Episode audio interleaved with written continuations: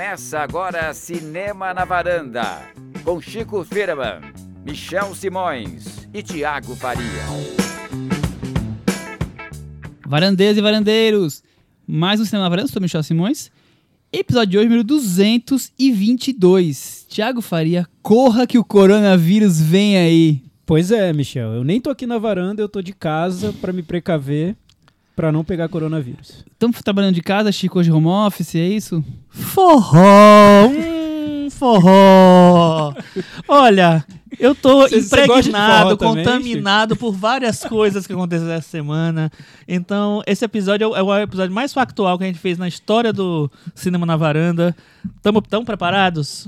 Eu tô me preparando. A Cris vai até comandar hoje, porque só ela tá preparada pra esse programa de hoje, hein, Cris? É, esse episódio aqui é praticamente ao vivo, né? É, é um episódio breaking news. Breaking news, é, Nós fomos tomados pelas notícias dos últimos dias e decidimos falar sobre tudo. Vai ser legal porque também vai servir como uma cápsula do tempo. Daqui a cinco anos, alguém vai descobrir o nosso podcast que vai começar a ouvir e falar assim: o que que tava acontecendo nesse mundo, nessa semana? Pois, é, Michel, mas além disso, nós temos um filme da semana. Temos. Semana passada estreou o filme do Terence Malick. Como tinha muitas estreias, a gente acabou escolhendo ele pra ficar sozinho essa semana pra gente poder debater Uma Vida Oculta. Além disso, o Chico vai contar entre os factuais da semana que está acontecendo sobre as possibilidades de novas categorias no Oscar. E nós vamos falar sobre e esse cinema mundial, esses blockbusters, e esse coronavírus, qual o impacto que os vírus estão causando no, no cinema. Vamos ter filmes para assistir nas próximas semanas nos cinemas? Tô achando Certo. que a gente vai ter que ver tudo no streaming? Será que é a alegria dos streamings? Ó, se brincar. Será que a Netflix implantou o coronavírus na- no mundo? Olha, é uma boa teoria da conspiração, hein? E, Michel, será que o cinema na varanda vai ser cancelado? Também uma hipótese. Em duas formas, né? Estão cancelando todo mundo, até o Drauzio Varela estão cancelando, por que, que não vão cancelar o cinema na varanda? É. Diga- Outra coisa, nós vamos ter temas para falar sobre, sobre, sobre- no podcast. Se não tem filme semanas. sendo lançado, né? Será? A gente fala sobre literatura. Tudo isso daqui... A gente fala sobre os clássicos do cinema. Vamos começar então, vai. Estamos bagunçados assim como vai ser a pauta de hoje. Chico Firman, o que que tá acontecendo no Oscar? O que, que eles estão levantando? Ano passado eu lembro que eles levantaram o tal do filme popular e não vingou. O que, que Então, vai é. vingar? O que, que não vai vingar esse ano? Por enquanto não está acontecendo nada, a não ser muitas conversas de bastidores. É, desde o ano passado está se cogitando, está se especulando que o Oscar está prestes a criar uma categoria para uma nova categoria, né? Para casting, ou seja, para direção de elenco, para seleção de elenco e tal. Que não ficou muito claro, né? Até porque não tem nenhum pronunciamento oficial da academia. Se quem ganharia esse prêmio, quem corre- correria seria o elenco em si, como acontece no SEG, né? E, ou se seria o diretor de elenco, a pessoa que seleciona, que escolhe quem vai aparecer no filme. Então, é, por que que tá rolando isso? Assim, já faz alguns anos que a categoria criou um brunch, a, a academia, a categoria, a academia, é, ela é dividida em brunches. Então tem o brunch dos diretores, dos produtores, dos roteiristas, dos atores e tal. E há alguns anos eles criaram o brunch de direção de elenco. Dos brunches de técnicos, porque existe também de, de marqueteiro e tal, é, eles são os únicos que não exigem, que não tem uma ca- categoria correspondente àquele brunch. Quer dizer, é o único, único que não é premiado. Exatamente. Quem é premiado são os atores individualmente. Não existe uma, uma coisa. Então seria um indício de que realmente eles estão pensando nisso. Outro, outro indício foi que no ano passado, aliás, nesse ano, né, no começo desse ano, o BAFTA entregou pela primeira vez um prêmio, uma um prêmio na, na categoria nova de casting. Então, esse prêmio existe né, no, no SEG já há muitos anos. Então, O, o casting do BAFTA foi no mesmo molde do SEG ou foi não, quem ganha é o diretor de elenco. diretor de elenco? É. Então existe uma possibilidade, estão falando muito fortemente de que existe a possibilidade deles lançarem, anunciarem é, nos próximos dias, semanas, meses, sei lá, é, essa nova categoria. E outra categoria viria acoplada a, essa no- a esse anúncio, que seria a categoria que a cada cinco anos é anunciada, é- é, alguém fala que estão pensando em criar essa categoria, que é a categoria de dublês. Que é uma, que o, desde os anos 90, que, é, desde que comecei a acompanhar o Oscar e tal, que os dublês reivindicam, reivindicam uma categoria só deles no Oscar. Eles nunca foram atendidos, eles sempre acham que a academia sempre acha que é uma bobagem, que não precisa e tal. E agora já estão considerando de novo. Então, fica a pergunta: será que eles vão anunciar? Né? O ano passado, como você falou, teve a- o anúncio do filme popular, foi pessimamente mal, é, não foi bem recebido. Dessa vez não é, acho que o impacto é diferente, mas será que eles realmente vão anunciar quantas horas vai ter a festa do Oscar? E que categorias você, Michel Simões, você acha que poderiam ter no Oscar e que- é, além dessas duas? Ah, essa pergunta não é boa pra mim porque eu enxugo. Eu quero diminuir, eu não quero aumentar O que nunca você essas enxugaria? Vamos lá, Michel Simões assumiu a direção da academia, a presidência da academia. Acabava com dois roteiros, acabava com dois sons, assim, sem pensar muito. Muito bem, ó. Dois roteiros e dois sons. É, eu eu um vou só. falar no que eu, o que eu incluiria. É, com a vitória do Parasita, eu incluiria a categoria de melhor filme americano. Aí, Thiago! Porque, Essa é coitados, né? Estão cada vez mais excluídos da discussão, filmes de outros lugares O presidente aparecendo. Trump não gostou. Eu- É, eles estão aprendendo a ler legenda, então dificulta um pouco para os filmes americanos. Eu tenho, uma, eu tenho uma categoria que acho que seria mais importante do que essa. Melhor diretor americano. Porque não ganha um faz muitos Não, anos. essa essa É também, mas verdade. é o segundo, segundo passo. E esses prêmios, claro, de filme americano e diretor americano vão ser entregues antes da cerimônia. Isso, aquela, aquelas, aqueles prêmios né, que vocês dão. Vocês, vocês- Cris, traz um pouco Deixa de sanidade pra pra essa conversa, vai. Não, eu acho que tinha que ter uma categoria pra crianças. Para atores Ah, meninos. Sabe esse que é já bom, é teve, não, não, não como categoria, mas já teve um prêmio especial nos anos 40, anos 30. É, tinha é, um, sempre um Osquinha, inclusive era pequeno. Um Osquinha. Osquinha. Ah, Que fofo, maravilhoso. A Judy Garland ganhou um, um desses, por exemplo, pelo No Mágico de Oz e, e alguns E, outros. e eu acho que ia ajudar a agregar audiência. Imagina, a gente pegar os dois meninos do Jojo Rabbit lá, Poxa, coisas assim. um Osquinha pô. pra eles, ó. Eles mereciam um Osquinha. bom, é, sempre, sempre genial, né? Salvou a nossa conversa que tava indo pro caminho. Mas assim, é, agora falando dessas, dessas hipóteses que o, o Thiago, que o Chico trouxe. Thiago, o que, que você acha? Eu, eu, Eu gosto duv- da. Não, então, o problema é que a festa do Oscar tá cada vez mais longa e, e a ideia é enxugar realmente, né? Ninguém quer uma, uma transmissão é, de uma festa tão, tão extensa e tudo mais.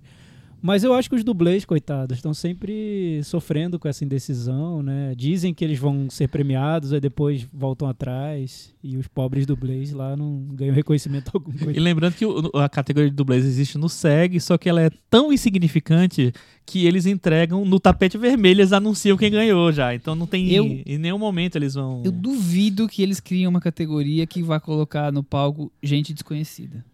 É, também Então, acho difícil. Quando você levanta a hipótese de criar uma categoria de melhor elenco, que vai levantar todos os famosos daquele filme e colocar no palco, eu acho viável. Diretor de, de elenco, vocês já queriam tirar de fotografia e de, e de montagem. Montagem. não vão querer colocar um É. diretor de elenco ali em cima. É. Dublê, pff, duvido. Acho que essa, é- esse formato, não. Talvez o, o melhor elenco eu, eu não Mas a categoria de melhor elenco pode resolver vários problemas. problemas, Por exemplo, sim. a necessidade de indicar atores por um filme que tem um bom elenco e que funciona por causa do elenco. Então, sei lá, vamos dar um exemplo. Dois Papas. Você poderia ter indicado o filme pelo elenco e não ter indicado separadamente os atores. Não sei. Pode, Ah, pode ser interessante. É, Mas co- pode correr o risco, como aconteceu, por exemplo, no, no SEG, de o Bombshell ser indicado a melhor elenco. Assim, só porque Sim, tem claro nomes que sim, famosos, claro entendeu? Sim, é possível, mas elas não seriam indicadas separadamente. Elas foram indicadas as Ah, três, então inclusive. é um sério, injusto até a mesmo Nicole segue Kidman. Eu não sei, eu, eu sempre fui fã da categoria de filme de estreia, primeiro filme, porque eu acho que é legal você mostrar o cara que tá começando e começa com um, um super filme. Se sempre eh, tivesse existido essa categoria, o Orson Welles já tava com o Oscar dele, né? muito provavelmente. Então, é, pois é. Eu acho que seria um, um interessante. E eu gosto de eh, ator revelação também, porque eu acho que se a ideia do Oscar atrai mais audiência, você trazendo esses atores jovens que estão sendo revelados agora, eu acho que existe uma chance de ter uma coisa. Eu concordo com o Michel. Eu fundiria as categorias de som. É, roteiro eu tenho ainda uma dúvida, mas eu acho que sim também. É, e eu, se fosse o Oscar, eu acho que é uma bobagem eles não fazerem isso. Eu criaria uma, uma premiação especial para curtas, botaria num outro momento do ano. é, até criaria mais categorias, fazia. Não precisa, não, não é uma festa que precisa ser televisionada. Mas você premiaria, você, você, eh, se tornaria mais importante no, nesse universo do curta-metragem, a, academia ficaria mais importante, eh, e poderia dar um prêmio de direção, um prêmio de atuação, um prêmio de fotografia para os curtas-metragens, eles seriam mais valorizados, e você tiraria do Oscar, são três categorias a menos que você tira. Que, três categorias a menos, né? Enfim. Eh, eu acho que é legal, enfim, não sei. Muito bem, vamos aguardar o que acontece, né? Vamos aguardar. Cris, coronavírus está aí. Tá chegando. Não é? A É gente, uma né, realidade. com- chegou o coronavírus, as pessoas relembraram de vários filmes de, de fim dos tempos, de ataque de, de, de doenças, contágio, extermínio e coisas assim. Tem algum que é bom que você achando... gosta? Eu, eu adoro extermínio.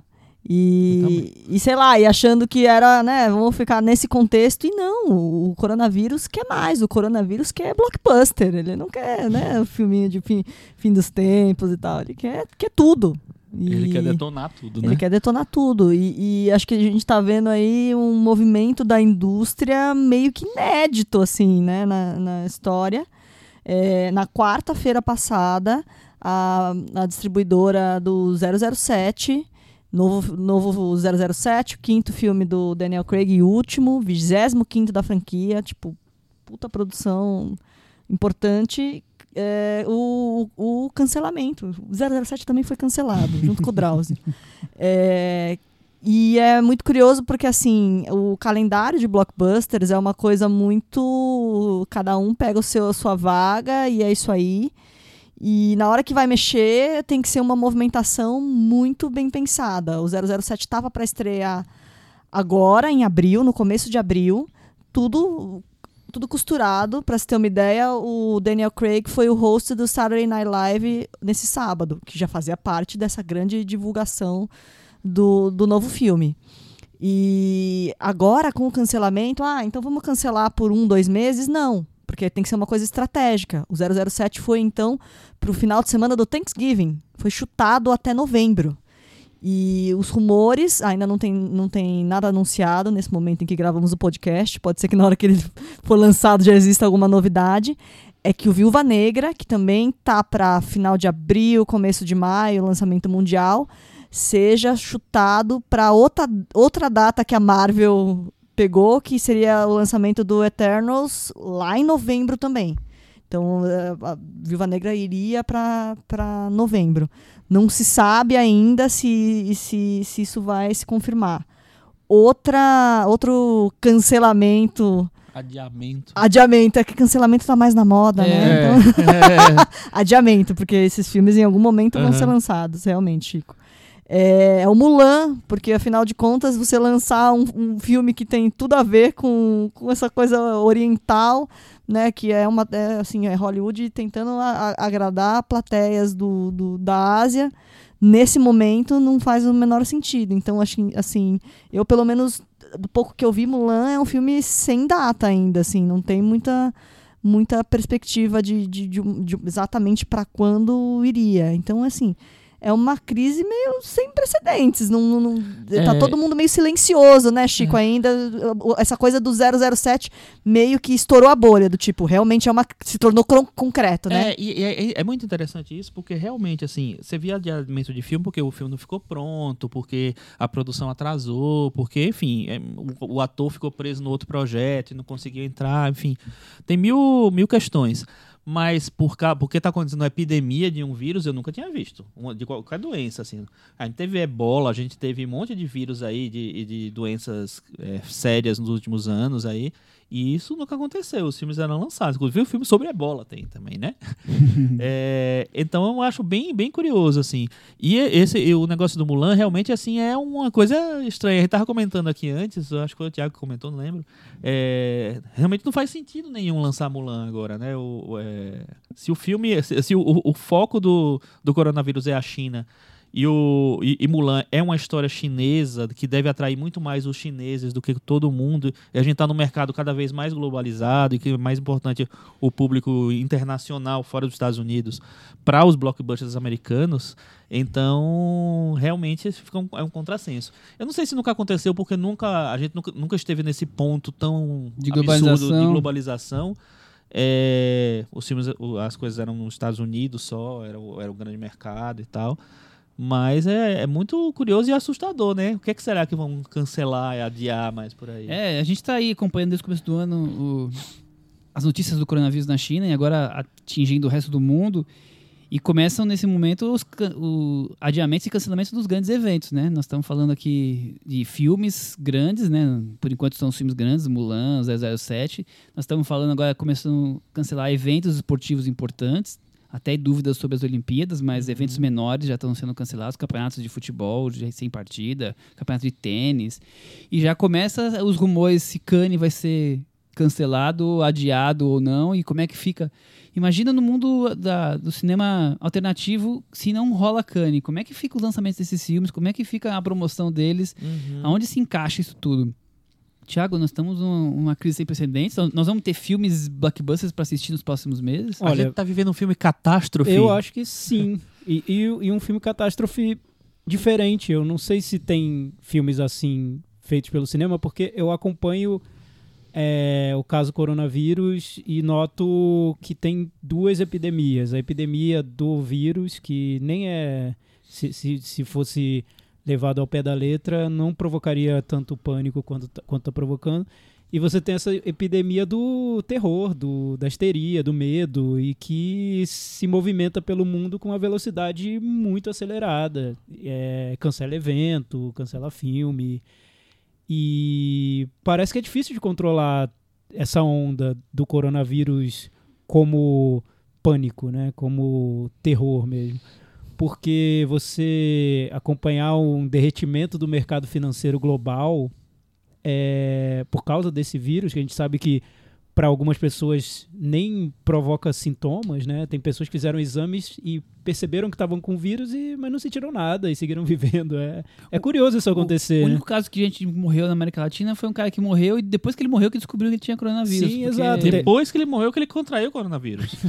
E teve um caso em São Paulo que foi curioso, que uma adolescente fez o exame, descobriram no exame que ela tinha coronavírus, só que ela- como ela não tinha sintoma nenhum, estava até difícil clas- classificar se ela tinha... Então, é, é- é interessante, porque são dois movimentos, um do vírus em si e outro dessa histeria que toma conta do, do mundo. Por isso eu acho que vários blockbusters vão ser comprometidos realmente, porque na Itália os cinemas já estão fechados, nos Estados Unidos duvido que algumas Acho que na Califórnia já deve vão, estar fechando. vão querer arriscar tudo num grande lançamento no momento em que várias pessoas não estão querendo ir no cinema, estão com medo, estão ficando em casa. É, não, e antes do cancelamento do, do, do 007, do James Bond, ah, fã-clubes, alguns fãs pediram o, a- o adiamento da estreia do filme, falando que ia colocar o, o público em perigo tal. Então, fora ser uma medida de, de segurança, também é uma coisa para acalmar uma plateia, assim, acalmar um público de, que tá, assim, essa coisa da internet e tal, falando meu, isso vai colocar em perigo. Acho que assim, a própria imagem de uma grande aglomeração já traria, nossa, olha que absurdo, como que fazem um evento desse? Poderia ser ruim para a imagem do filme é- em termos mundiais. Que é outra coisa que também a gente está vivendo, muito particular desse momento que a gente está vivendo, né? Que é essa coisa das coisas se espalharem, se propagarem, o- esse vírus das, da, da- do pânico e tal, ele se propaga até mais fácil do que o coronavírus, né? Eu até eu tava conversando com um grupo de amigos meus que eu tenho no WhatsApp, assim, todo mundo jornalista e tal, enfim, todo mundo é, formado, com, né, inteligente e tal. E todo mundo caindo assim no negócio, né? Todo mundo com pânico. Gente, calma. É, É uma gripe. é uma gripe. é, o, a- o público mais afetado realmente é o idoso. É, o público é ótimo, né? Enfim. É, não, é, não é. Não tem o mesmo, a mesma. é, o efeito fatal do, do HN1, por exemplo, do- de outros. Então, tem- é, se vende tanta fake news hoje que aí tudo entra na- ne- nessa roda, nessa, nessa coisa. Então, eu acho que atender essas pessoas que estão que estão reclamando assim é uma coisa nova também. É, eu É. acho que essa onda de pânico se beneficia muito das redes sociais, né? Porque hoje em dia você, por exemplo, fazendo uma comparação até boba, mas com esses cancelamentos que a gente vê diariamente de celebridades, pessoas famosas, às vezes você entra nas redes sociais e percebe que uma pessoa foi cancelada e você nem sabe por que ela foi cancelada, mas você acaba cancelando junto porque tá todo mundo Como se cancelando. fosse o marketing te levou junto, né? Exato. O Rio, E- assim. e, o que veio- aconteceu com o coronavírus agora, que eu tenho notado, é que é, antes de saber o que é o coronavírus, o que provoca e o que está acontecendo, a notícia do risco do coronavírus chega antes, a notícia do chazinho milagroso do coronavírus chega antes. A notícia de que você vai morrer por causa do coronavírus chega antes, então você é impactado primeiro pela fake news, pelas fake news e depois pela informação que é correta. Não, e aí dias- cria essa onda. Esses dias eu- um- uma, uma pessoa que é jornalista e tal, mandou uma mensagem pra mim perguntando assim: é verdade que se você lava a mão com vinagre e compartilha um vídeo ah, lá, meu Deus. é, é muito mais eficaz e que na verdade estão propaganda que querem que vender remédio e tal, não sei o que, não sei o que lá, querem vender álcool em gel, né? Gente, pelo amor de Deus, o povo é muito louco. né? Então, eu, eu, eu acho que essa coisa de adiar vem n- até mais que isso. Fora do- de ser uma medida de saúde pública, é respondendo a essa histeria coletiva mesmo. Pra Uhum. tentar evitar criar a histeria coletiva que se associe à, à marca do, do filme. Eu, eu acho que tem a histeria coletiva, mas eles não são bobos, eles estão pensando na, na lucratividade deles, eles sabem Também, que, claro. que lançar um filme hoje que eles esperam uma bilheteria de 1 bilhão, 800 milhões, é garantir que vai ter parte desse público que não vai sair de casa para ir aos cinemas. Então eles vão perder dinheiro. Então eles não são bobos. Por outro lado, eles devem agora estar quebrando a cabeça, como a Cris falou no começo desse, desse tema, e montar o quebra-cabeça, o- montar o Isso, jogo porque- xadrez. jogar, Porque, né? Porque a- eu vou o calendário colocar tá. onde agora esse filme? Exato. Porque se começar a acumular, agora até agora teve dois, três, se começar a acumular 20, 30 fi- grandes filmes e eles começarem a ser lançados depois tudo ao mesmo tempo, em três por semana no final do ano, esses filmes vão competir entre eles com maior agressividade do que eles já competem. E a gente e tá aí numa- as pessoas vão escolher, eu vou ver esse, vou ver o outro. Ah, vê na semana que vem, na semana que vem tem mais três. Quer dizer, ninguém tem tempo pra ficar assistindo esse volume todo estreando junto, sei lá, em outubro, novembro, dezembro. E como é que fica isso? Eles também vão perder dinheiro. Então eles devem estar agora Não, loucamente certeza, é. calculando o que eles conseguem fazer que é menos. No Excel deles. É, põe, põe Excel nisso. Eles devem estar trabalhando naquelas, aqueles programas gigantes que o, o filme do jogo de imitação criava, lembra? Aquelas computadores enormes. Então, e eu é não o sei se já tá Michel. acontecendo isso de. Mas pode ser que aconteça se essa histeria se prolongar muito de que os estúdios escolham alguns filmes dentro desse universo de é Muito blockbusters. provável. É, é- é isso, seria, por exemplo, se chegar num extremo, a Marvel optaria pela, pela Viúva Negra em detrimento do Eternals. Falando no, puxando o o gancho aqui. fica pro outro ano. Exato. Atrasa toda a programação da vai Marvel, por jogando exemplo. e, e prejuízo em cima de prejuízo. É, o que o Michel falou, que filmes que nós temos aí para, né, que estão nessa fila. Um Lugar Silencioso, o lançamento está previsto agora para março. Tem o É. Mulan. Tem uma cabine na, na segunda que vem. Se for adiado, eu vou ver antes de todo mundo e nunca mais do que vocês vão ver, gente. Novos Mutantes. Mulher Maravilha, tem a estreia agora, e aí já é mais para junho, as férias, né? É, Ghostbusters. Top É. Gun Maverick, do Tom Cruise. Aliás, eu li em algum lugar que o Tom Cruise tinha gravações na Itália do Missão Impossível 7, que foram canceladas Ah, é, foi cancelado, também. eu vi isso. Porque, enfim, na Itália é um dos maiores focos. Aí você tem Bill e Ted, aí já em agosto. Eu Esperamos fiquei- que esse não seja cancelado, né, Chico? Eu fiquei muito, muito feliz que eu, e muito triste, né? Que pode ser cancelado. É, porque eu não sabia que ia ter e. Ted 3, gente. Olha que maravilhoso. E um prequel do Kingsman, en- entre outros. Entre outros Alguns grandes lançamentos filmes que estão aí, sendo por enquanto, É. correndo riscos. aguardados. E voltando à à E questão tem o que eu- Soul também da Pixar, que é um, um novo desenho da Pixar. Verdade. E Voltando à questão do Festival de Cannes, é, quem ouve todos os nossos episódios, quem não ouve, corre at- atrás para ouvir. Quando a Paula voltou de. Paula Ferraz voltou do Festival de Cannes no ano passado, que ela falou do Parasita, que foi o primeiro contato com o filme, que ela contou como é que funciona o, o, o circuito de, de, de festival, né?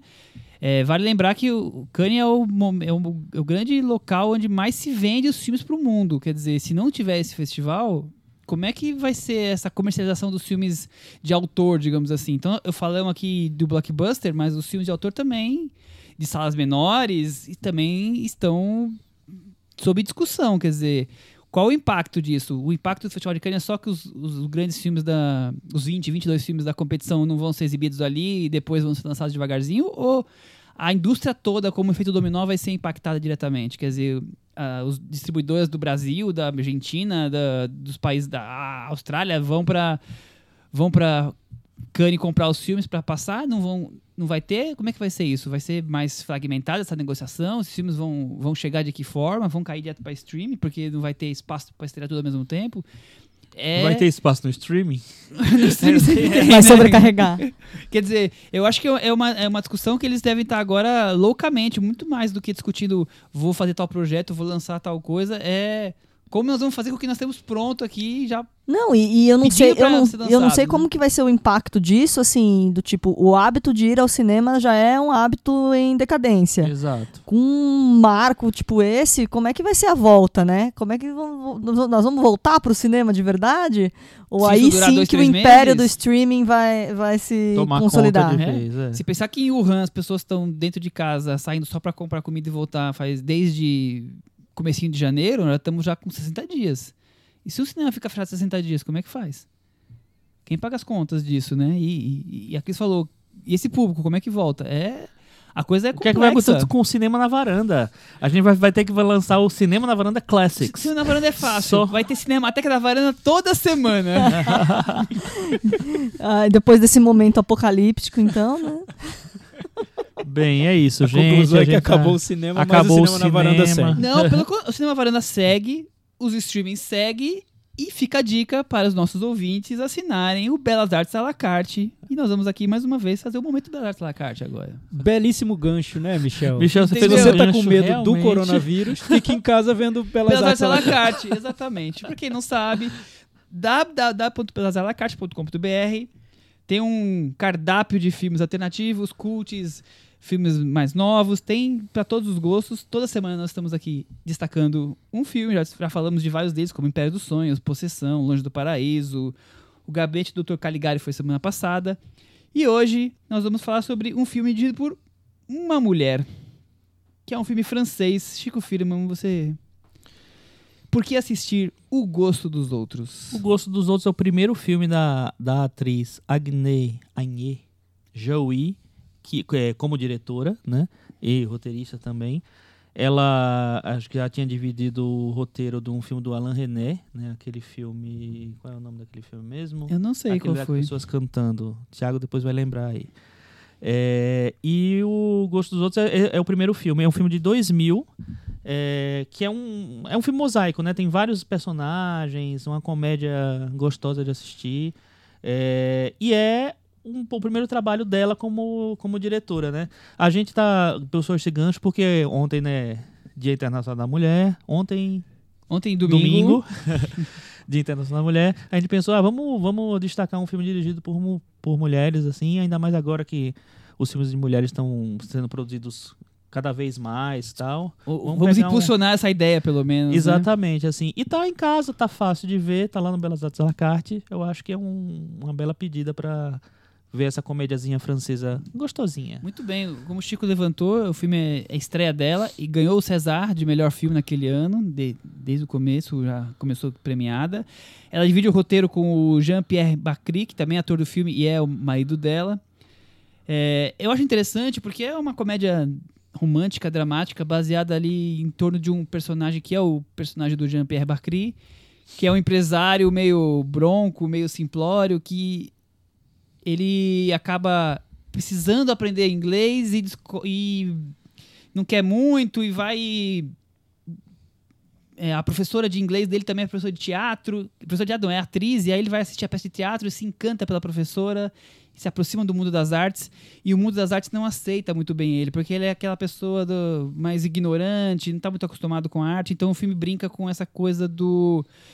Essa coisa meio blasé que a gente tem do, do, do clichê francês de ser intelectual, de ser a Uhum. burguesia toda sofisticada. O filme ele é sofisticado nos diálogos e tem essa esse contraste entre não importa a classe social, se você Uhum. é erudito ou não, o filme brinca com essa coisa. Tem um personagem do motorista, tem, tem vários personagens, como o Chico falou, é um mosaico ali entre pessoas de classes sociais diferentes, com níveis culturais diferentes, e o filme vai fazendo sempre com humor ácido, com diálogos es- inteligentes e uma, um toque refinado na, na direção. Eu achei muito interessante como a Joey, com o primeiro filme dirigindo, mas é um, um filme muito refinado.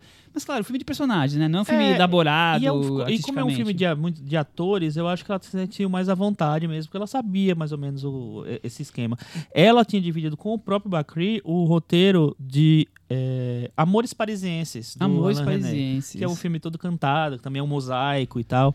Então, eles tinham já feito essa parceria escrevendo lá em 97 e em 2000 ela estreia como diretora no Gosto dos Outros. Ela fez, acho que, eu- mais uns cinco longas. Eu vi vários filmes dela, eu gosto do- dos, dos filmes dela. Sempre tem essa, essa coisa desse humor meio agridoce, sempre comédias dramáticas, mas sem dúvida o mais destacado é o Gosto dos Outros. Você lembra de, você, você viu faz tempo? Você lembra de alguma coisa, Thiago? Vi faz tempo, Michel. O que eu, eu vi outros filmes dela também, mas o gosto dos outros acho que é- foi o filme, na minha opinião, em que ela conseguiu desenvolver melhor todos os personagens. Talvez por, por ser um primeiro filme, ela tinha isso, esse desejo de, de levar esse projeto à prática. Talvez tenha funcionado mais, não sei. Mas eu achei boa a lembrança do Chico em relação ao filme do Alan René, o Amores Parisienses, que eu adoro esse filme, também. adoro. E ele foi um filme muito criticado quando foi lançado. Não sei se as pessoas não, não, não entenderam, não, gost... não quiseram ver. Enfim, no. Brasil ele foi um filme que passou, assim. Ah. Ninguém lig- E eu vi depois numa mostra do, do René e eu achei um filme incrível, porque ele é muito experimental, muito é- é- não existe um filme parecido, porque não é simplesmente os personagens estão cantando, estão cantando canções que parecem deslocadas ali na trama, não tem muito tem, tem um tom muito experimental, mas ao mesmo tempo é um filme de, de muito afeto, um filme de amor, é, é- é- é- vale a pena ver Amores Presentes, mas voltando ao, ao go- o gosto dos outros, acho que ela tem essa habilidade de desenvolver várias tramas num filme, é, sem perder de vista todos os personagens, dando uma certa densidade a cada um deles, que é interessante, eu gosto do filme. Muito bem, então fica aí o destaque. O filme ganhou quatro Cesares. Ganhou quatro, é. E foi indicado ao Oscar de filme estrangeiro também. Olha só, isso É, eu não lembrava. Eu não, também não lembrava. Então fica a nossa dica, Artes à la carte, O Gosto dos Outros. Só lembrando que o último filme dela, Praça Pública, estreou ano passado Ah, no esse. cinema, nos cinemas brasileiros. Então, quem sabe aí não aparece no Belas Artes à la carte. Vamos partir então pro filme tema da semana, Thiago? Vamos lá. Uma Vida Oculta, filme dirigido pelo Terrence Malick, um diretor americano de 76 anos. Eu acho que os nossos varandeiros mais cinéfilos conhecem com certeza a carreira dele. É o décimo longa-metragem dele. A gente já falou sobre um filme dele no episódio 83, que foi chamado Desconstruindo Malick. Onde falamos sobre o filme De Canção em Canção, que foi lançado naquele momento, e também demos um- uma geral na carreira do, do nosso diretor, que ele foi por um tempo conhecido como Bissexto. bissexto, né? Ficou 20 anos sem fazer um filme, depois É. ficou quase 10. Ele fez dois, mais ou menos perto, Mas né? Relembrando rapidamente, Terra de Ninguém e Dias de Paraíso, foi os dois primeiros, aí É. ficou 20... Cinzas no Paraíso, no Brasil. Cinzas, desculpa. Cinzas, Cinzas do do Paraíso. Paraíso. É. Depois, além, de, além da linha vermelha, foi 20 anos depois 20 de Cinzas no. Paraíso. Aí veio o Novo Mundo, a Árvore da Vida. E, E a- aí ele a- desembestou. Depois a nova fase, Aí Amor virou Pleno, Cavaleiro de Copas, de Canção em Canção. Tiago Faria, Oi. resumidamente, para não. Que, quem quiser, vai lá e ouve o episódio anterior. Terence Malick, dois momentos. Você gosta do cinema Resumidamente, o que aconteceu foi que Terence Malick era um diretor muito co- com, boas ideias e filmava de um jeito muito particular, grande diretor americano que num determinado momento da vida morreu e trocaram o corpo dele por outra pessoa que tá aí fazendo filme hoje. Filmes parecidos Abduziram- Abduziram o que- Malick. Tô brincando, tô brincando. Em que gente, não morreu você não, acha ele que tá aconteceu, vivíssimo. aconteceu esse- essa... essa... Esse swap Na, É. na- metade foi na filmagens... metade do Árvore da Vida. Exatamente! Exatamente! É que- não, vou, vou dar então minha lenda urbana que f- começaram a fazer a Árvore da Vida com o Terence Malick, já tinha lá tudo, todos os contratos publicitários, vaga no Festival de Cannes, ele morreu e aí tiveram que completar o filme, chamaram o Malick 2, que ficou tão impressionado com o processo que assumiu a identidade do Malick e seguiu fazendo o filme, claro, Aham. muito mais, assim, de uma maneira muito mais veloz. Acho que tem tudo a ver. Só isso. Chico, Enfim, mas você- isso é lenda urbana. É- é- tirando essa lenda urbana, você concorda com a lenda urbana? Você concorda com, com a opinião do Thiago? Eu concordo, assim, o- acho que o Melick era, um- era um dos grandes diretores que conseguia é, trazer um, um lirismo de verdade para os filmes. Eu acho que os filmes dele tinham uma beleza, tinham uma, uma sei lá, um, um tipo de, de narrativa que era, era completamente à parte e, completa, e, muito, e muito bonito. Ele conseguia fazer poesia com o filme, sabe? Os filmes dele tinham, tinham intenções poéticas sem cair no clichê. Eu acho que o Cinza do Paraíso é assim, acho que o Além da Linha Vermelha tem bastante coisa assim, acho que o, o Novo Mundo eu adoro, acho que é o meu favorito dele. Também tem isso. Mas depois eu acho que realmente teve esse problema lá. No Árvore da Vida, na parte do Brad Pitt, tá legal. Mas na parte do Champagne. E nos dinossauros. Claramente duas pessoas dirigindo. Claramente. Eu, eu li algumas coisas, porque ler sobre Terence Malick não, assim, opiniões sobre Terence Malick tá cheio na internet, né? Mas saber coisas da vida do Terence Malick é, um, é uma, deve ser uma arte, né? Não é muito fácil, porque ele não dá entrevistas, ele não... Ele mal aparece. Ele né? mal aparece, né? A última foto dele tem 50 anos. É, mais ou menos. E eu li que nesses 20 anos em que ele ficou parado entre Cinzas do Paraíso e Além da Linha Vermelha, ele escreveu um monte de roteiros, alguns vingaram ou não vingaram. E um dos que ele estava trabalhando era um filme chamado Q, só a letra Q, que anos depois ele remodelou e se transformou na Árvore da Vida. É, e outra coisa que eu descobri é que o, ele, te- ele tinha dois irmãos e um irmão dele era músico e se suicidou. E um pouco da história do Árvore da Vida tem a ver com o irmão dele, assim como um pouco do, de, do Cavaleiro de Copas, que tem. é, também então tem a- um pouco dessa re- relação dele com o irmão, ou que ele via no irmão, nesses dois filmes. Mas é o máximo que eu consegui descobrir do Terence Malick, fora que ele é casado com outra pessoa, essas coisas assim, mora não Mas sei ó, você agora deu uma informação que eu não tinha, que é do quê, que faz sentido, porque foi justamente quando mudava pra parte do champanhe no Árvore da Vida, eu ia falar, quê? Entendeu? Eu Que acho que que, faz sentido.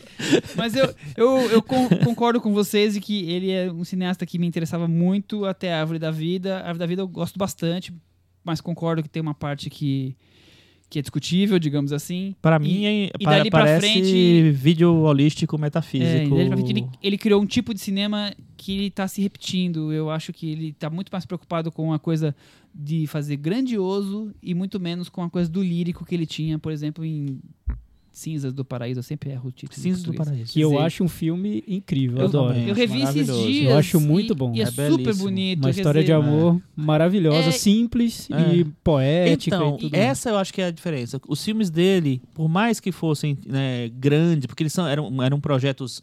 é, você via que tem uma intenção ali, eram simples. Então, essa simplicidade ela, fe, ela fez o Terence Malick. Depois, é, ela ficou, sei lá, artificial, eu acho. É, é, é é curioso porque você vê que o- tem as mesmas influências ali. Você vê Dias do País, você vê os filmes, sei lá, Amor Pleno. Agora você encontra ali a questão do, do fazer o- a poesia com a imagem. Mas ali era tudo tão simples, da natureza. Os filmes deles sempre tem muita natureza. Novo Mundo, então, é um mergulho, né? Sim. A história da Pocahontas. Quer dizer, tem muita natureza ali, essa, essa coisa de aproveitar os planos, abrir o plano para aproveitar o horizonte, aproveitar o verde. Mas a- era tudo simples, era, era você fazer a coisa bonita do simples, você aproveitar, né? Agora ele me parece que ele faz tudo grandioso, tudo um espetáculo, a cada frame um espetáculo, e isso não tá ornando muito bem narrativamente, tá, tá muito mais estético do que um filme como um todo, é a minha sensação. É, Até ver esse eu filme. fico, assim, eu brinquei que ele tinha morrido, mas eu, eu fico me. Fico sentindo se não tô sendo até um pouco injusto com a Não. trajetória dele. Porque, enfim, o, o- é, não sei. Porque o Terence Malick sempre escondeu muito a vida dele, então a gente nem sabe o que aconteceu na trajetória do, dele nesse tempo todo. Ele, a o que a gente sabe é que ele demorava muito para fazer cada projeto, então parecia tudo muito pensado, pensado obsessivamente. É um diretor ali metódico que parecia estar brigando com, com a criação dele, mas isso tudo é especulação, não sei se aconteceu mesmo, porque eu não, não tenho as informações. E depois do Árvore da Vida, ele passou a usar muito o digital, junto com película. Eu li que esse filme agora, o, o Uma Vida Oculta, é o primeiro que é totalmente digital, que antes ele usava vários formatos e tudo mais. Mas o digital deu uma, um- um- uma cara um pouco diferente para o cinema dele, como se agora fosse possível que ele fizesse tudo que ele tinha na cabeça antes e que talvez a, a Tá película não permitisse essa mobilidade toda da maneira como ele filma. E talvez isso tenha a- a- aberto uma porteira que trouxe O elementos coronavírus para o cinema dele. É, trouxe, trouxe elementos que, que, que revelam um diretor talvez não tão denso quanto a gente imaginava, talvez não tão é, detalhista e talvez mais solto de uma maneira negativa, assim, um diretor que, que, que, de- que permite é, mais elementos que, que não são tão, tão profundos assim, que entrem nos filmes dele, enfim, não sei. Teve uma transformação aí que, que a gente não tem informações nem pra saber direito como se deu, né? Então, sabe o que, é que eu acho? Eu, eu, o que eu sinto é o seguinte. Eu acho que ele tá preso a um. Ele, ele ficou encantado tardiamente por um modelo eh, estético, narrativo, poético narrativo, sei lá. Que na verdade, quando ele, quando ele começou a adotar, já, ele já tinha cansado, já estava já tava esgotado. Que é, pra mim, me lembra muito esses vídeos que eu falei de. quase de autoajuda mesmo, assim, sabe? Então tem uma narração meio sussurrada, uma, uma pontuação meio poética. Tem aquela coisa de mostrar a natureza, mas ao mesmo tempo é, ele picota todas as cenas, as cenas. é, dá, dá, dá a entender que as cenas foram filmadas muitas vezes, então ele tem vários cortes dentro da cena. Mas, tipo, numa cena, eu tô aqui conversando com o Michel e aí, tipo assim, não é corta de mim pro Michel. Ele é, co- filma, é corta no, ele no- filma na- horas, na né? imagem. Ele filma horas e horas e horas e horas. Então né? é, pico- é tudo picotado e ele, ele, dá, ele dá pequenos saltos assim é, de imagem. Com- na cabeça dele, pra mim, ele tá tentando ser poético. É, eu acho que isso ficou lá atrás, isso ficou lá no início dos anos 90, e olhe lá. Então, nem sei se isso funcionou em algum momento. Mas eu, pra mim, ele, tentou, ele, ele tá encantado tardiamente por uma coisa que já foi. Eu concordo. Eu, É. eu acho que ele tá, nesse momento, buscando o Hiroshima Monamu dele, o, o Anthony Mahambad dele, por essa coisa de fazer a coisa estética, do sentimento, e dentro do universo dele, e não tá encontrando. E Não, tá as- se desencontrando, na verdade. Eu, eu concordo, mas a única, única coisa que eu discordo é que eu acho que ele, a- ele tem certeza que encontrou Ah, o não, estilo também, dele. Mas também acho. Porque acho. o que eu noto é que ele parece que chegou num ponto ali de, de, é, de definição da maneira como ele queria filmar, que pra ele é perfeito. Isso deve ter acontecido na época do Árvore da Vida, ali, ou, ou até do Amor Pleno, um pouco depois. E depois ele repetiu esse formato e foi. Como se. É, é- é muito de, de um cara que me parece enclausurado ali no mundo dele. Porque é como se ele tivesse criado um, um formato visual, estético, estilístico que tivesse influenciado uma geração, que tivesse virado super elogiado, super influente, e aí ele vai repetindo aquilo porque aquele é o estilo dele. Mas, assim, não teve repercussão nenhuma. Ninguém se influencia por esse Terence Malick pós Árvore da Vida. Quem se influencia, se influencia pelo Terence Malick Antigo, pré, né? é. e aí, todo filme dele tem essa edição picotada que o Chico falou, tem planos muito longos, porque ele fica lá no processo de filmar, de gravar e com digital várias e várias horas e depois resolver na edição, e depois resolver com narração em off lírica, poética e tudo mais. É, eu vi uma entrevista com atores desse filme novo e eles falam que é isso, que ele vai pra cena com um trechinho do roteiro, eles ficam lá filmando por horas e depois ele resolve na edição e com narração em off. Ele diz: ah, se não conseguir transmitir a história da a trama do filme com essa cena, depois eu coloco a narração em off que resolve. Dizem que ele corta personagens É, na, sim. na montagem, ele Não, participa ele muito corta. ativamente. É. Que Então- então, assim, o- no Papo de Trilha, quem, quem quiser ouvir o podcast do Gustavo Camargo, é, que tá sempre aqui com a gente, eles falam sobre a, a trilha do, do filme, sobre a trilha da carreira toda do, do, do Terence Malick, e eles contam muito disso, que os, os compositores criam horas e horas e horas de trilha para depois usar, às vezes, minutos, porque ele é tão maluco que ele vai pegando tudo e fazendo do jeito dele. Ele parece É, ser um cara muito e eu acho que isso- centralizador. Isso acontece em todos os aspectos do filme, acho que não é só com a trilha sonora, não. É, é. Esse negócio que você falou de cortar atores, no- eu lembro da volta dele, que foi o Além da Linha Vermelha, em 98. Tem muitos atores, eu acho que pelo menos uns 10 que foram cortados completamente do filme e ficaram putos com isso, obviamente, porque né, você vai lá, faz o trabalho e é cortado do Famosos filme. que tem uma ceninha minúscula. né? Exatamente. Então, mas, mas, Mas, eu acho tese, maravilhoso esse filme. Mas em tese eu acho que é um processo interessante. A gente que gosta de, de discutir cineastas mais experimentais e tudo mais. Uhum. Poxa, um diretor com esse com essa trajetória, esse prestígio dele, fazer filmes usando o digital, filmes que se resolvem no processo ali da, da filmagem, que estão bem entregues ao que é imprevisível e que no final vão ser montados e, e é a montagem que vai definir o resultado, como se ele estivesse fazendo um quadro mesmo, né? Tem algo bem é, quase artes- quase caseiro, artesanal, quase de um, de um artista plástico ali na maneira como ele resolve o filme, que em conceito eu acho muito interessante. Eu queria que os filmes fossem melhores, porque a ideia dos filmes me agrada muito, a maneira como ele faz. É, eu, eu acho que o resultado fica brega. É, então. Sinceramente, é porque, né? fica brega. É isso. Eu, eu entendo também. Eu acho que a ideia é, é interessante. Eu acho que ele tem. Ele, ele en- encontrar um formato, tentar enquadrar os filmes naquele formato é interessante, mas pra mim eu acho que o resultado é E A aí, de mau diferença gosto, desse novo... Que agora o Michel vai entrar chegamos, na... chegamos em Uma Vida Oculta. Ah, então tá, filme peraí. que competiu em Cannes, mais um filme. Semanalmente estamos trazendo filmes da competição de Cannes, né? Eles chegaram lançamento agora em fevereiro, março, né? Ainda bem que tem filme pra lançar. É, ainda bem que tem alguns guardados ainda. É. Sinopse. A história real de um fazendeiro austríaco August Diel. que durante a Segunda Guerra Mundial se recusa a servir a Hitler e ao exército alemão e sofre as consequências por suas escolhas, Thiago Faria. É, é a história de um personagem que resiste ao, ao nazismo a todo custo e o filme tem três horas de duração e nas três horas ele tá resistindo, resistindo, resistindo. E, e ele claramente prefere uma vida mais... Oculta. É, uma vida discreta, na natureza e, enfim... São tá- camponeses num vilarejo, né? Tá claro pra mim que o personagem é, é- te- tem uma identificação muito grande entre o Melick, o cinema do Melick, a ideia que a gente faz do cinema do Melick e esse personagem que resiste, resiste, resiste a tudo e que claramente vê a natureza como um refúgio de tudo que tem de errado no, no ser humano. Eu acho, eu acho um tema muito atual. Porque, assim, é como se manter fiel ao que se acredita numa época de autoritarismo. É não, não dar o braço a torcer. É, a discussão é resistir por, porque, porque é nobre resistir para você, é importante resistir para você. Ou sobreviver e tentar, sei lá, diminuir as suas, as sua, os seus conceitos, assim.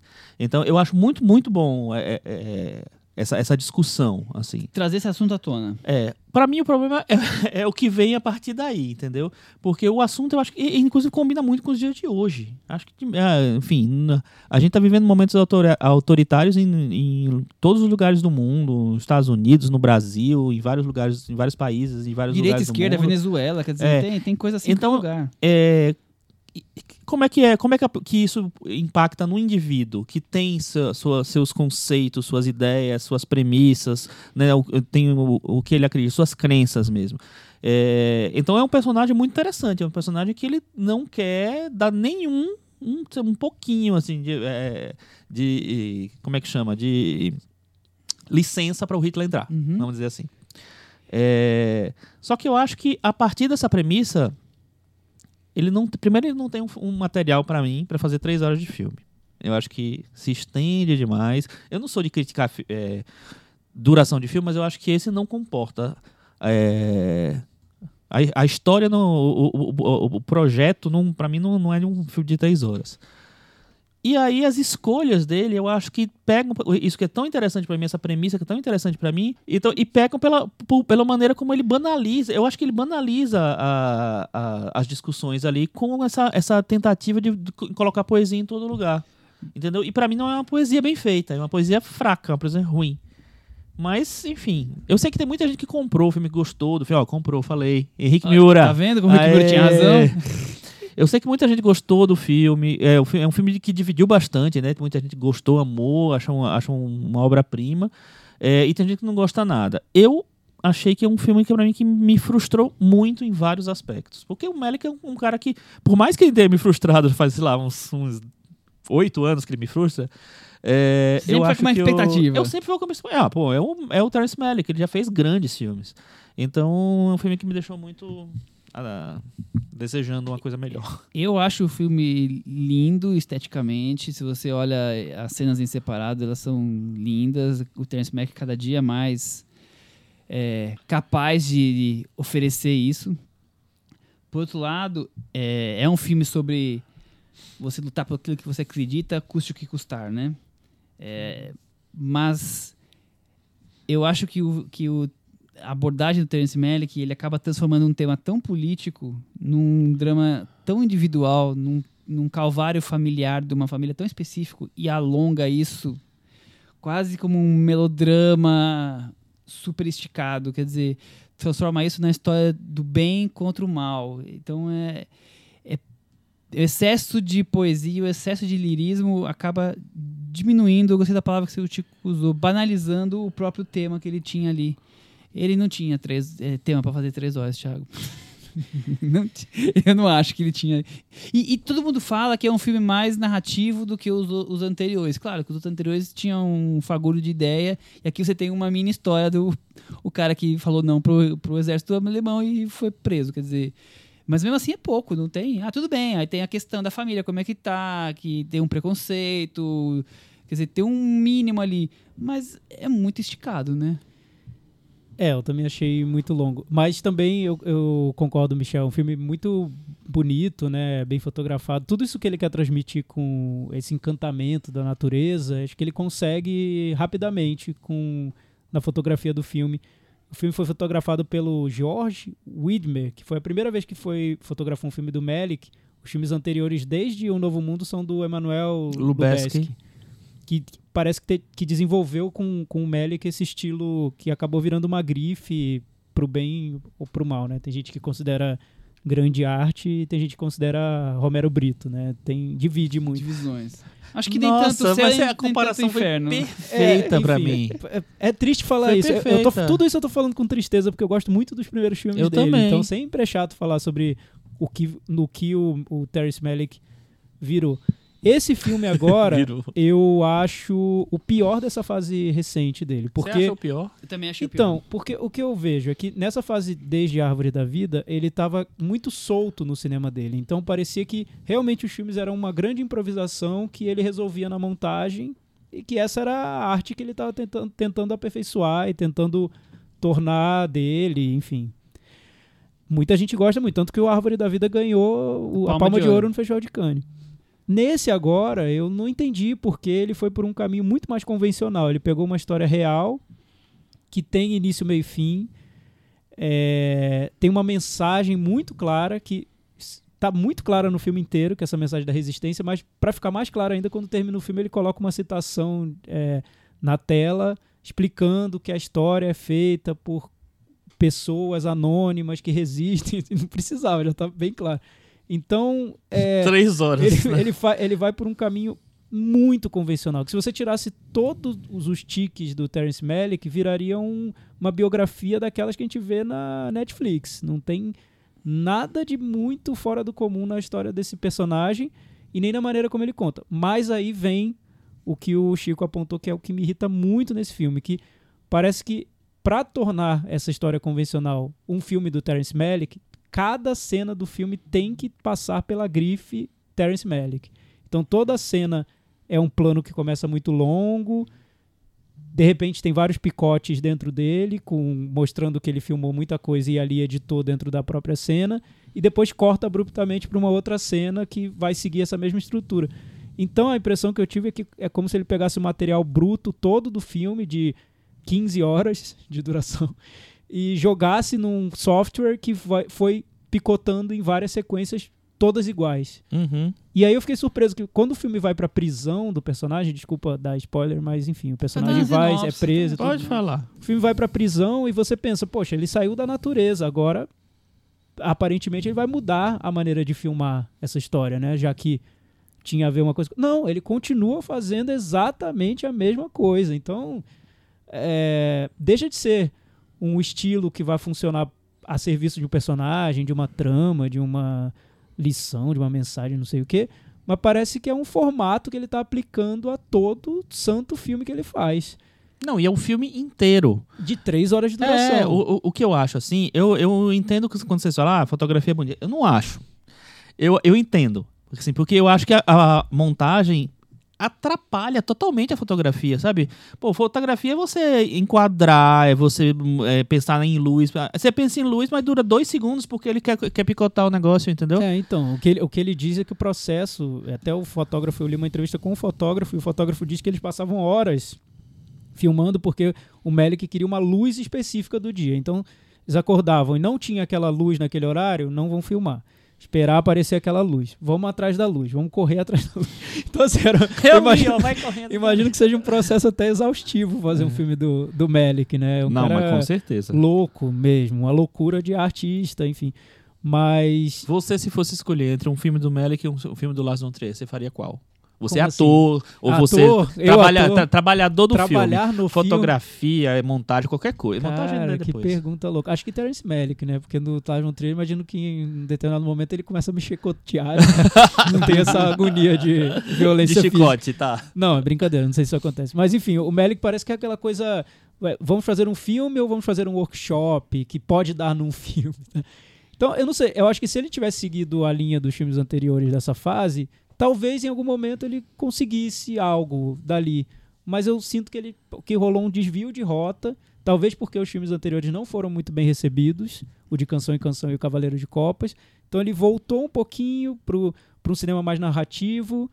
E aí me pareceu que o rei ficou nu, porque tem uma trama, é um filme convencional, todo pontuado com penduricalhos do Terence Malick, né? Então, nesse aspecto eu também discordo um pouquinho de vocês. Eu gosto mais desse filme do que dos outros dois. Porque pra mim esse filme pelo menos tem uma tentativa de alguma coisa, sabe? Eh, Que seja mais clássica. Os outros eu acho que é nem sei se é experimentação, porque nem, eu nem sei exatamente Eu, eu acho se que os outros são tão é- abstratos, tão, Eu acho que tão ele tá experimentando. experimentando, É. que é, eu não, não me encanta, mas eu aceito. Esse eu não consigo aceitar por isso, porque ele vai diminuindo o poder do que ele tá, do que, do que ele tá contando. Quer dizer, ele escolhe um estilo é, abstrato para contar uma história, aí ele não abstrai nada daquilo. Quer dizer, É, eu- Fica só aquele monte de cenas. Eu já entendi que ele Parece vai que tá sobrando Vai ficar sofrendo na, na, na- na cadeia. Eu já entendi. É. E ele vai continuar a ficar repetindo. Quer dizer, a coisa abstrata não precisa. Eu já sei o que vai acontecer naquela cadeia. Ele não precisa ficar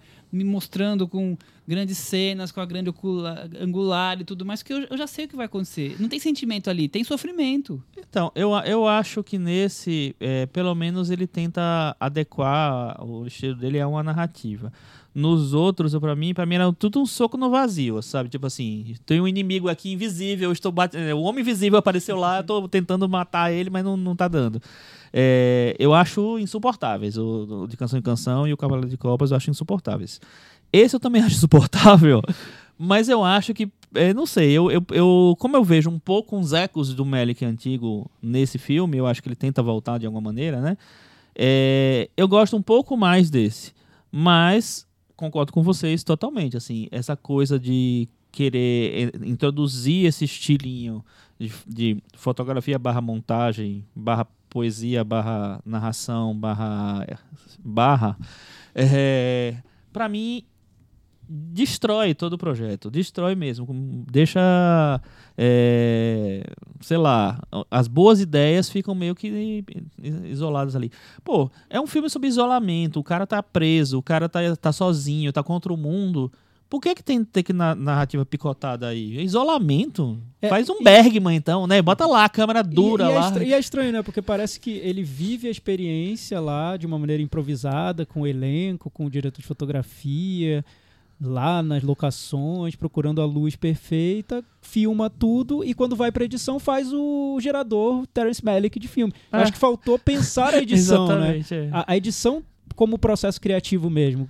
Como eu vou narrar, então, tudo isso que eu consegui criar com a minha equipe? Como vai ser o resultado disso? Aí, é na edição que o filme me decepciona bastante. Decepciona. né? É, e, e para mim o que é mais louco é que, pra, é, pelo que a gente entende assistindo ao filme, ele, é, ele acha que a- esse tipo de edição tá deixando o filme mais orgânico, mais vivo, mais, sei lá, mais pulsante. É pulsante, ó, esse aqui é o Thiago. É, isso aí. É.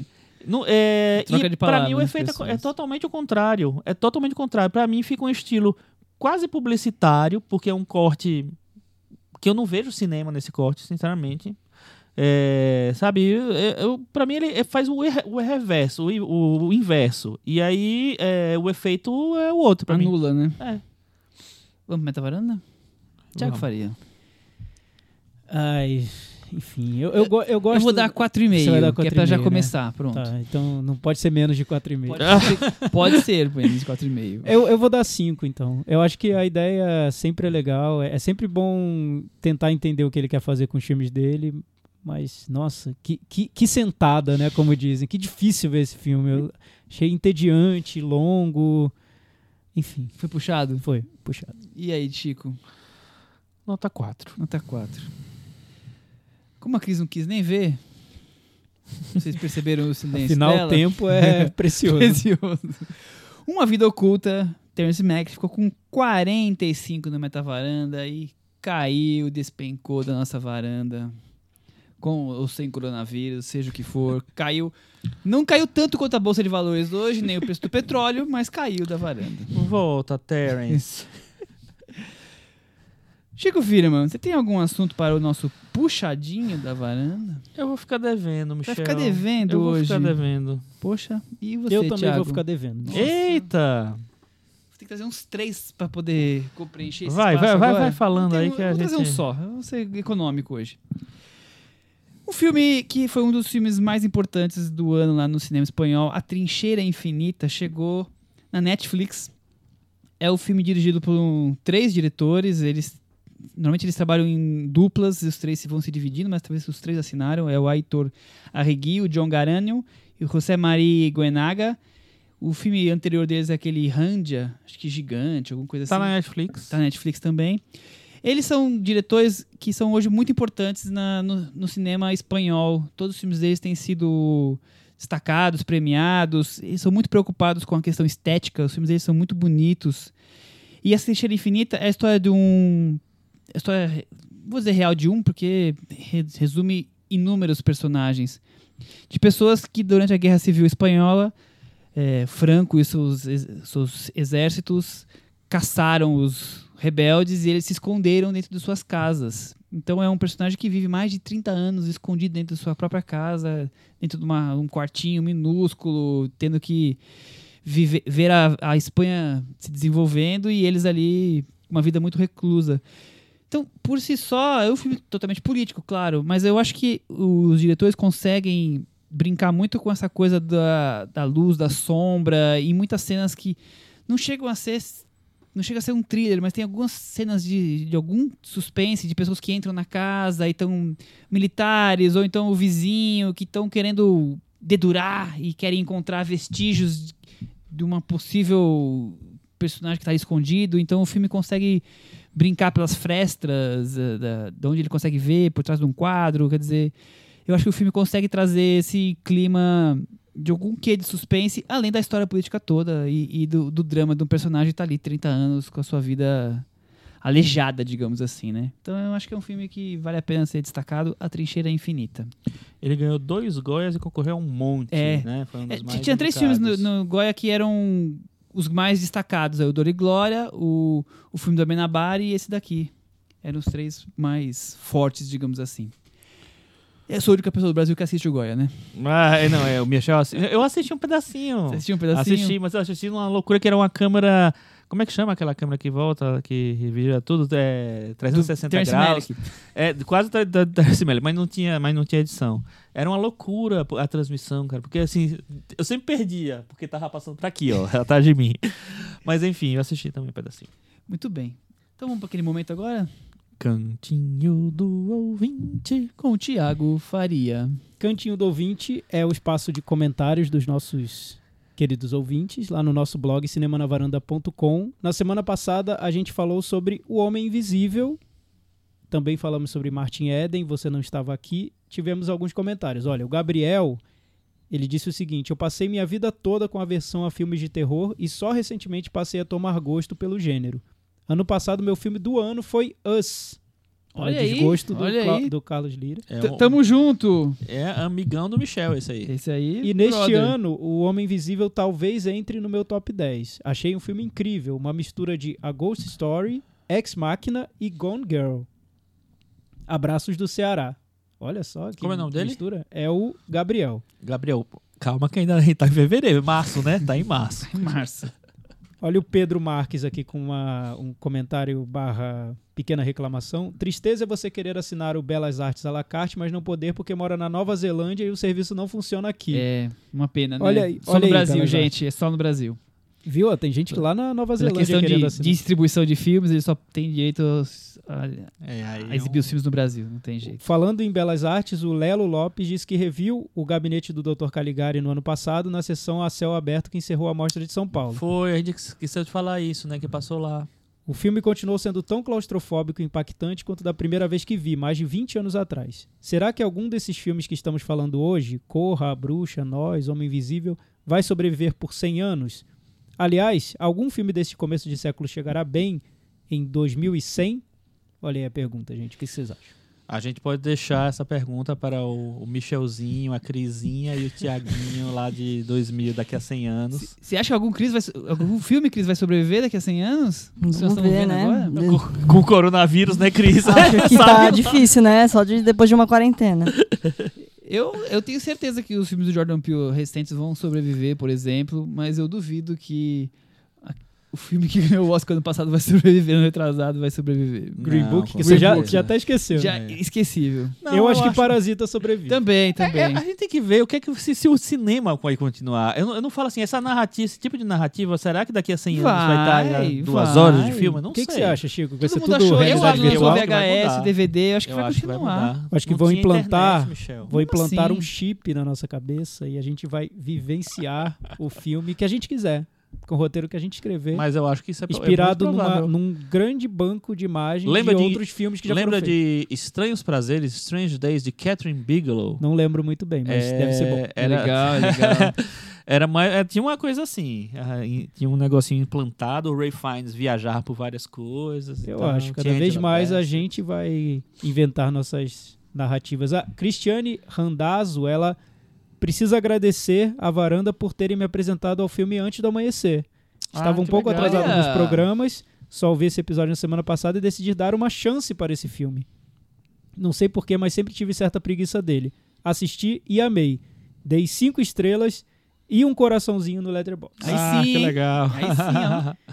O Gabriel É Belo porque, diz- é, e imagina quando ela vê o, vir o 2, né? Aí É, ela ó. vai querer Ah, inventar a sexta estrela. sexta- Fica, estrela. fica a dica aí pra você. Gabriel Belo disse que saiu com 50% de aproveitamento do episódio passado porque ele adorou o Martin Eden e quase não suportou o Homem Invisível. Olha só, tem gente Sério? que quase não suportou o Homem De Invisível. qualquer olha, forma, eu vocês continuam sendo uns amores. Abraço. Diferente do Gabriel Belo, arroba Mordomo é gênio, esse, esse... Como é que eu vou dizer? Essa Esse- lenda é- viva. É, lenda viva do Twitter. Adorei a discussão sobre o Homem Invisível. Sendo na varanda melhor podcast de cinema. Obrigatório. Muito obrigado, eu não sei não, porque eu tô muito apaixonado pelo pa- papo de trilha, viu? É, então eu, eu também- tinha perdido a segunda parte da discussão dele sobre o Oscar, os, os injustiçados no Oscar de trilha sonora. Cara, é delicioso de assistir. Dá vontade de, re- de rever todos os filmes. Porque, assim, eles dois são muito especialistas no assunto, então eles, vêm, eles, eles já veem o filme pensando na trilha sonora. A gente às vezes se encanta pela trilha sonora, mas a gente não, não tem essa. O foco é, o foco, sonora, assim. assim. Então, cê, puta, meu, daquele Eu já falei isso pra filme, eles. Eu tô cara. redescobrindo os filmes só pela trilha sonora. É, eles falaram assim que acharam um, do- um das maiores inju- injustiças foi no primeiro episódio desses dois. Eu- só um pouquinho, uma digressão rápida. É, uma das maiores injustiças do Oscar que, ele que eles acham que, é, que foi a trilha sonora do Brokeback Mountain ganhar. E aí eu tô assim, não, gente, é incrível aquela trilha sonora, é muito bonita, é muito, sei lá, tal. Aí ele falou, não, pô, só tem um tema a trilha sonora, que fica o filme inteiro, só tem um tema, tipo assim, como se uma can- canção fosse o, sabe? Mas é Esticada. engraçado, porque eu também adorei esse episódio. Adoro o Papo de Trilha, acompanho sempre, mas eu acho interessante ver como especialistas analisam algo muito diferente de quem não tá prestando Sim. atenção naquilo. Porque, por exemplo, Brokeback Mountain, aquela música que é bonita e marca no filme, né? Virou uma assinatura do filme, mas o especialista vai pegar a trilha e, e perceber que aquela música só tem três minutos e se repete no filme inteiro. A gente não nem, tem graça nem nenhuma. reparou, né? Enfim, a gente não repara nisso. É, é bem interessante. O, o Vicente Cessering escreveu, já conectado com o nosso que acabamos de gravar o podcast, falou: Ah, não, 007. Tipo, triste pelo cancelamento, ou adiamento, né, Cris? Do filme. A Ana Rúbia, ela reclama do trailer do Homem Invisível porque ela disse que é um trailer que é praticamente um buraco do spoiler. Tem uma cena essencial pro filme envolvendo uma escada que tá no trailer. Ah, tá no Que trailer. absurdo, né? Eu tinha ouvido falar que é um trailer que entrega demais. Ah, Nossa, ainda bem eu, que eu não ficaria vi, bem porque, indignado. porque ela, aquela cena pra mim foi um susto É, desgraçado. O Leandro Vec, ó, fez uma comparação boa aqui com o filme do Ken Loach. Fazendo um link entre filmes, seria o serviço de entregas de Kiki do Miyazaki uma análise da uberização do trabalho nos moldes de Você Não Estava Aqui? Ó, pode ser considerado um filme premonitório do É, Miyazaki, olha. porque é, é bem, Bem do início dos anterior, anos né? 90, eu É. acho. É, é Mas de- uma- coitada da Kiki, já uma tava boa lá sacada. sofrendo com a uberização do serviço de entregas. Enfim. E eu vou terminar com alguém já prometendo cancelar o, o Cinema na Varanda, como nós antecipamos Que que é ainda hoje que seríamos cancelados ou não. É claro que é brincadeira, a pessoa dando risadas, mas É uma provocadazinha. Arroba Ka- Kaegundel, deve ser. Já perdoei vocês por o farol e o retrato de uma, de uma jovem em chamas. Se vierem com nota baixa pro Melick, seria obrigado a cancelar o podcast. Ai, e tá aqui Deus. dando risadas e chorando. Ai, Ah. meu Deus do céu. Eu Cancelou. queria dizer, como é o nome dele? Perdemos um ouvinte. Arroba Ka- Kaegundel. Algo Caê, é o seguinte. Eles não gostaram do retrato. Eu gostei muito. Eu fui o único que defendi Pronto. aqui. O farol eu, eu fui mais ou menos, mas. Eu gostei muito do farol. Quer dizer, tem sempre uma salvação É, aqui. Então, fica, fica a dica. é, não ouve esse episódio. Não houve, não houve. E, e tem outra coisa. Ouve Qual- até o nome- fim. Qual o nome dele? Eu Caê. consigo, eu É sei. C-A-H-E. Caê, olha. Caê. E muita gente. É Caê de cinema, Caê. que não existe mais. É uma raridade. E olha, Caê, tem muita gente que gosta do Romero Brito, inclusive alguns chefes de Estado. Inclusive, Não é ruim gostar do Romero inclusive o nome do, do total do Romero Brito é Jorge Romero Brito, entendeu? Que em inglês é Terrence Malick. Cris, acaba com esse programa hoje antes que a gente acabe com a gente. Não, Até deixa- semana que vem. Peraí, deixa eu só falar um negócio, falar um negócio. É, eu finalmente assisti Meus Vizinhos os Yamada no e é Netflix. maravilhoso. É maravilhoso, Nossa, é aí, incrível. Tem um, um, um traço. É um traço parecido com o da Princesa Kaguya, né? Muito lindo traço, o, o humor é maravilhoso, incrível. Assistam. Muito bem. Netflix. O, o Chico atrasou, mas trouxe o puxadinho da varanda dele agora. Vamos encerrar, Thiago? Vamos lá. Até Tchau. semana que vem. Tchau. Tchau, tchau.